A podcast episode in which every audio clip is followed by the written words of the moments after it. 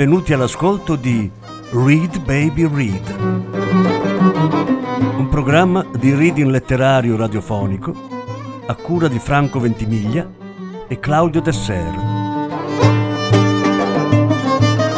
Voce Franco Ventimiglia. Regia Claudio Desser.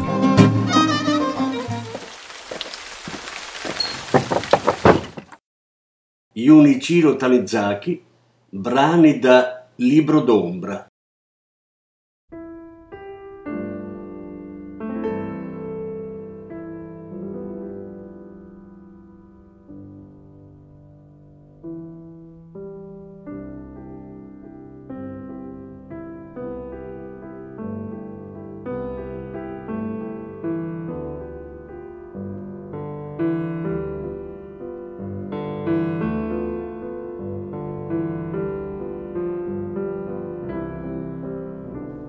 Varangi Ya, famoso ristorante di Kyoto, vantava sino a poco fa la mancanza di luce elettrica nelle sue salette, rischiarate soltanto dal lume delle candele. Da molto tempo non vi andavo.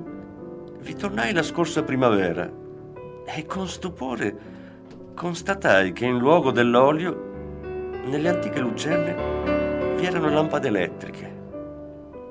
Chiesi notizie sul cambiamento mi fu detto che un anno prima, poiché molti clienti trovavano la luce delle candele troppo esigua, era stata installata l'elettricità.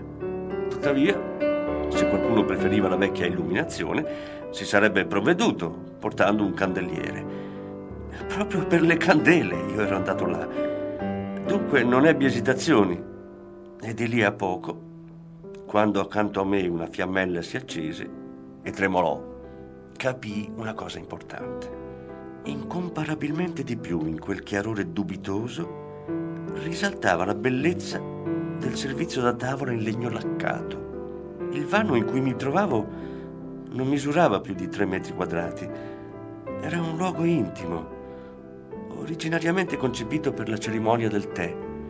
Neppure le lampade elettriche riuscivano a cacciare interamente l'ombra da quella saletta, che aveva le colonnine della nicchia il tokonoma e il legno del soffitto completamente coperti da una gromma di nero fumo.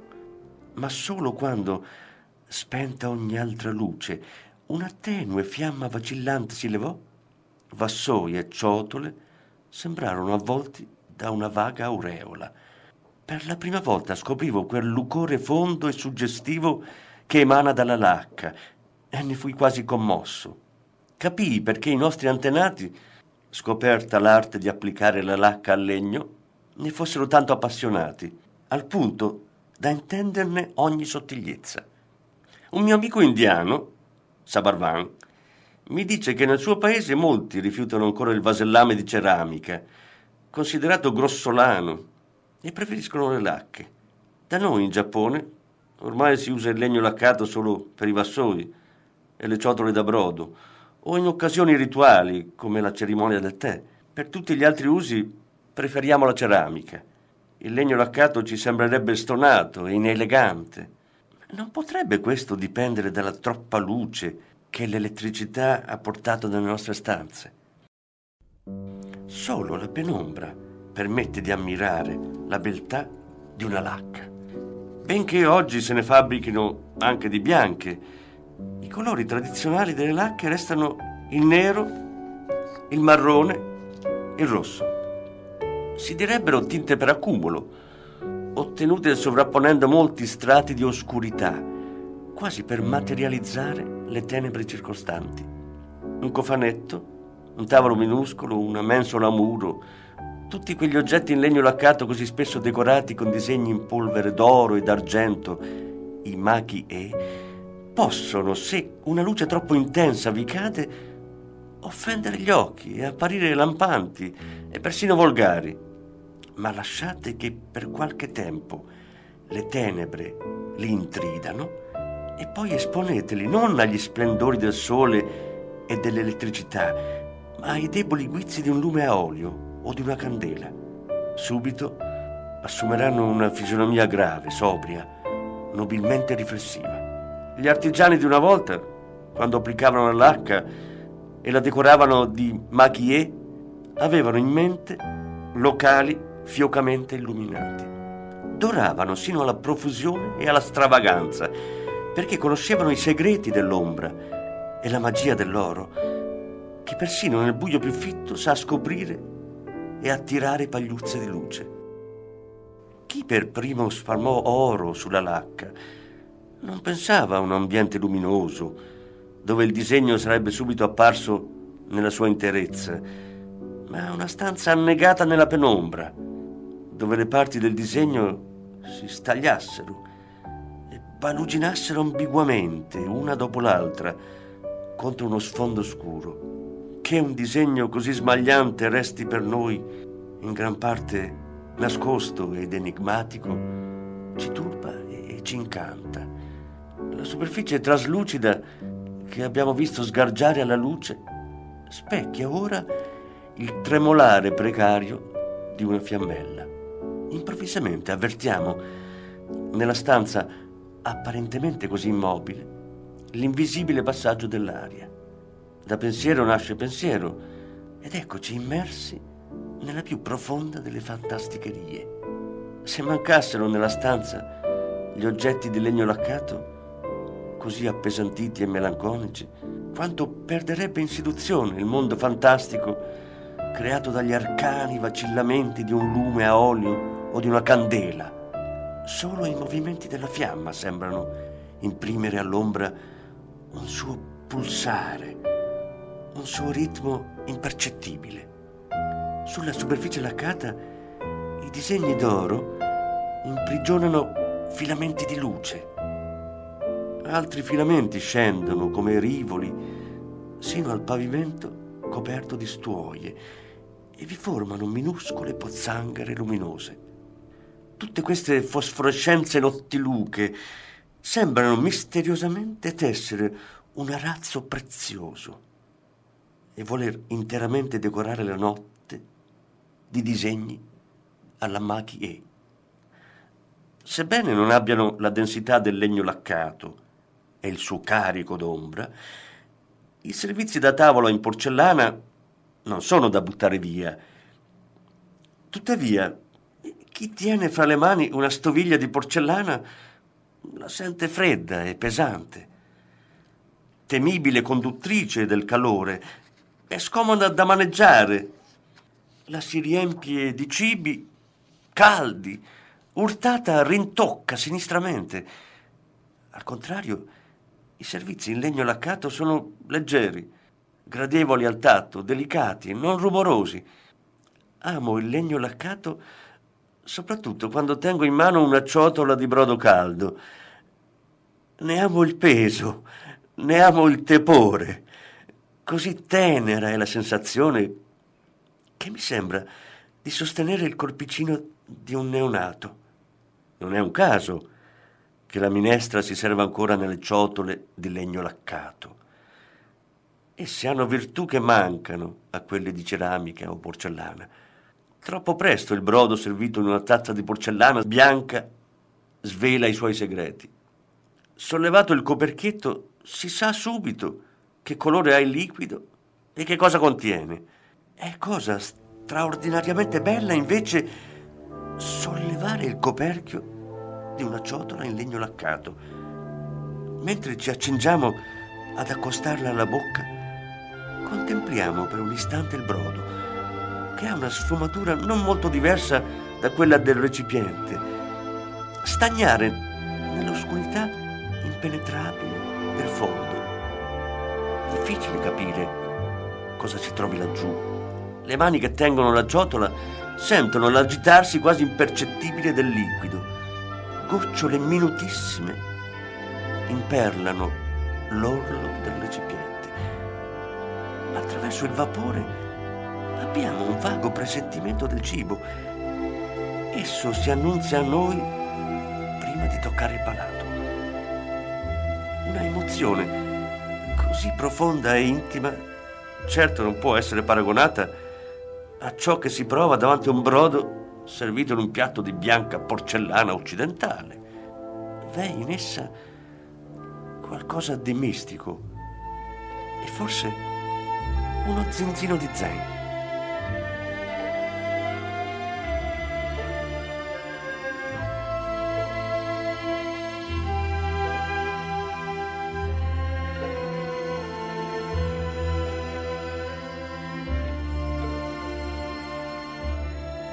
Ogni volta che odio brusire il brodo caldo contro le pareti della ciotola di legno, ed è un rumore sommesso, simile a un lontano coro di insetti autunnali che mi invita a meditare sulla ciotola e sul suo contenuto, mi sento colmo di una gioia estatica.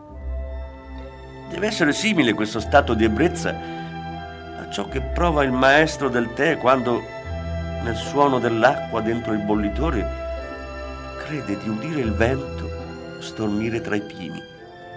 Si dice spesso che la nostra cucina non bada tanto a deliziare il palato, quanto a lusingare con le seduzioni proprie alle arti decorative. Io penso che le sue composizioni mirino anche più in alto.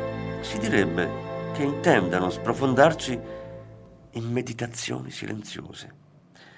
Nel suo romanzo Il guanciale d'erba, Natsume Soseki lodò per il colore quel dolce di pasta di fagioli e zucchero che chiamiamo yokan. Che cosa più dello yokan e della sua tonalità possono indurre alla meditazione? Solo a metà trasparente e come rannuvolata la pasta somiglia alla giada. Dall'interno si sprigiona un chiarore di sogno, quasi una sorgente di luce solare, che la liscia superficie abbia risucchiata, inabissata nel centro del dessert. Quale fra i dolci occidentali potrebbe rivaleggiare con questo impasto?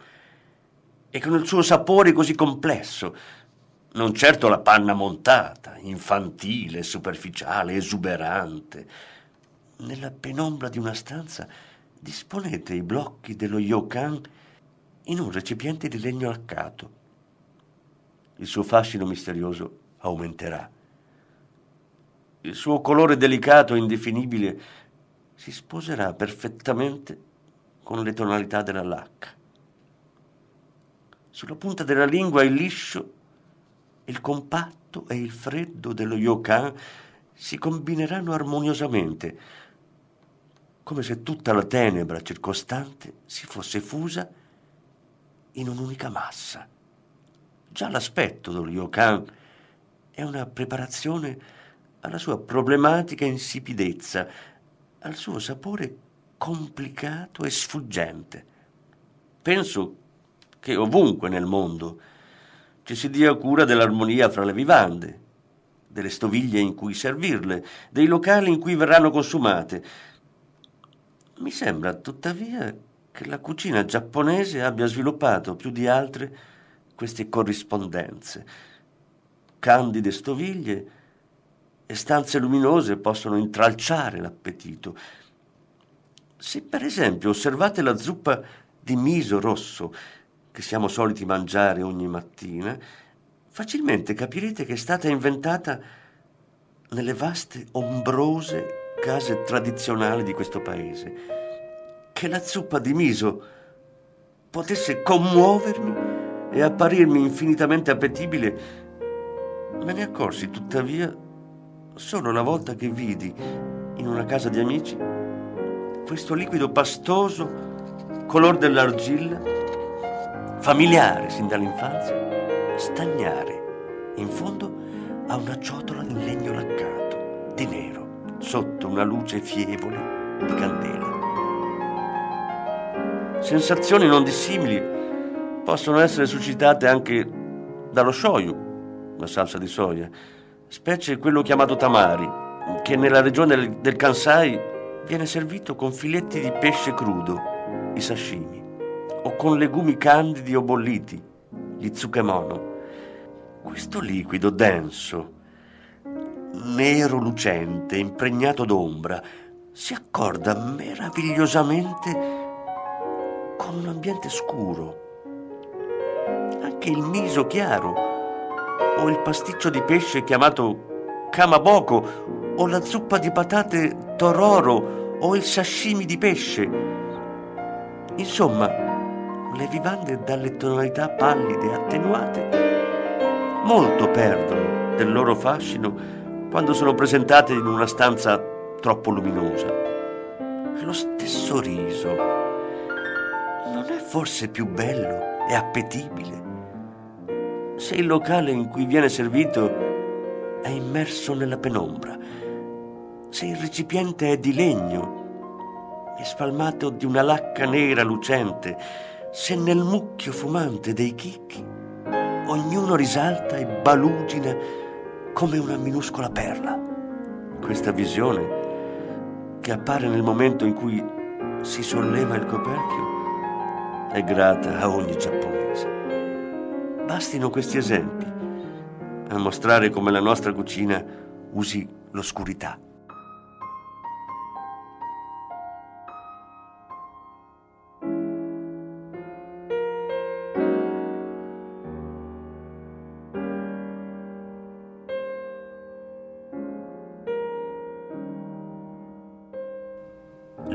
L'inchiostro di china acquarellato, il sumie, è tra i generi della pittura, quello a cui vorrei paragonare la stanza giapponese, dove l'inchiostro sfuma, là è lo shoji, dove si addensa, là è il tokonoma. Ogni volta che mi accade di vedere un tokonoma di particolare eleganza, mi meraviglia la dimestichezza che i giapponesi hanno con i segreti dell'ombra con quanta raffinatezza sono state distribuite luce e oscurità. Niente di manierato e di artificioso, solo uno spazio spoglio, la semplicità del legno, la nudità delle pareti. I raggi luminosi che vi penetrano provocano ora in questo, ora in quell'angolo il raggrumarsi dell'ombra. Osservate come minuscolamente annotti dietro i travicelli o tra i fiori o sotto una mensola. Non è altro che ombra, comunissima ombra, e tuttavia come alto il silenzio nelle anfrattuosità dell'aria e com'è inalterabile la quiete. Non sarà forse condensata in quelle chiazze taciturne la cosa che gli occidentali chiamano il mistero dell'Oriente. Anch'io da bambino ero percorso da un brivido, quando il mio sguardo si sviava in quegli angoli del soggiorno o del salotto, dove la luce non giungeva mai. In verità non esistono né segreti né misteri. Tutto è magia dell'ombra se snidassimo l'ombra da ogni cantuccio del tokonoma, non resterebbe che un vuoto spazio disadorno. Tale beltà il genio dei nostri avi seppe conferire a una nicchia colma di nulla e di buio, da rendere inutile e troppo inferiore ogni altro ornamento o affresco. Qualcuno potrebbe obiettare, fu un lampo di genio? una mera trovata. Non è così. Gli elementi curvilinei della finestra laterale, la collocazione dei travicelli, la profondità della nicchia e la sua altezza da terra sono frutto di ricerche meticolose. Tutto è ammirevole nel tokonoma. Più di ogni altra cosa mi incanta tuttavia la luce opalescente che entra filtrata dalla carta bianca dello shoji, dalla finestra a fianco della nicchia. Ho spesso sostato davanti a quella luminescenza arcana, dimenticando il passare del tempo. In origine, la finestra detta shoin o finestra dell'angolo dello studioso era destinata a rischiarare un luogo per letture appartate. Più tardi, la si conservò perché illuminasse con il suo fioco riverbero il tokonoma. Ma illuminare la parola giusta La sua vera funzione non è forse quella di filtrare ogni luce che venga dall'esterno, di soffocarla, di spossarla. V'è qualcosa di trasognato e doloroso nel debole smorto riflesso che ne trapela. La luce viva ha dovuto attraversare ombre di spioventi e verande prima di raggiungere il suo scialbo filtro di carta. Stremata ora, languente e senza più forza di illuminare, si limita a disegnare su un fondo buio i vaghi contorni dello shoji. Quante volte, immobile, davanti a una di queste finestre ho meditato sull'enigma di una luce senza bagliore. Più laborioso ancora il percorso della luce diurna sino alle grandi sale dei monasteri. Là l'opaco bagliore dello shoji non muta mai. Che sia estate o inverno, bel tempo o nuvolo, mattina, pomeriggio o sera, dai minuscoli riquadri del telaio di legno spiovano sin negli angoli più lontani, impercettibili velature dell'ombra, che sembrano polvere depositata da epoche lontanissime. Così irreale è questo pulviscolo di sogno, che una bruma sembra insinuarsi sotto le palpebre e costringerle ad abbassarsi. Incapaci di vincere l'oscurità del toconoma, le particelle di chiarore si amalgamano con le tenebre, svelando un universo ambiguo senza più confini tra luce e ombra. Non è mai accaduto a voi che mi leggete di penetrare in una di queste sale. Non avete mai avvertito la qualità strana, densa e fantomatica del lucore che vi stagnava e che sembrava separare il luogo in cui vi trovavate da tutta la restante realtà. Non avete avuto paura di venire trascinati giù attraverso sconosciuti spessori di tempo e che forse, uscendo da quelle vaste sale, vi sareste accorti con sorpresa di essere diventati vecchi e di avere capelli improvvisamente canuti.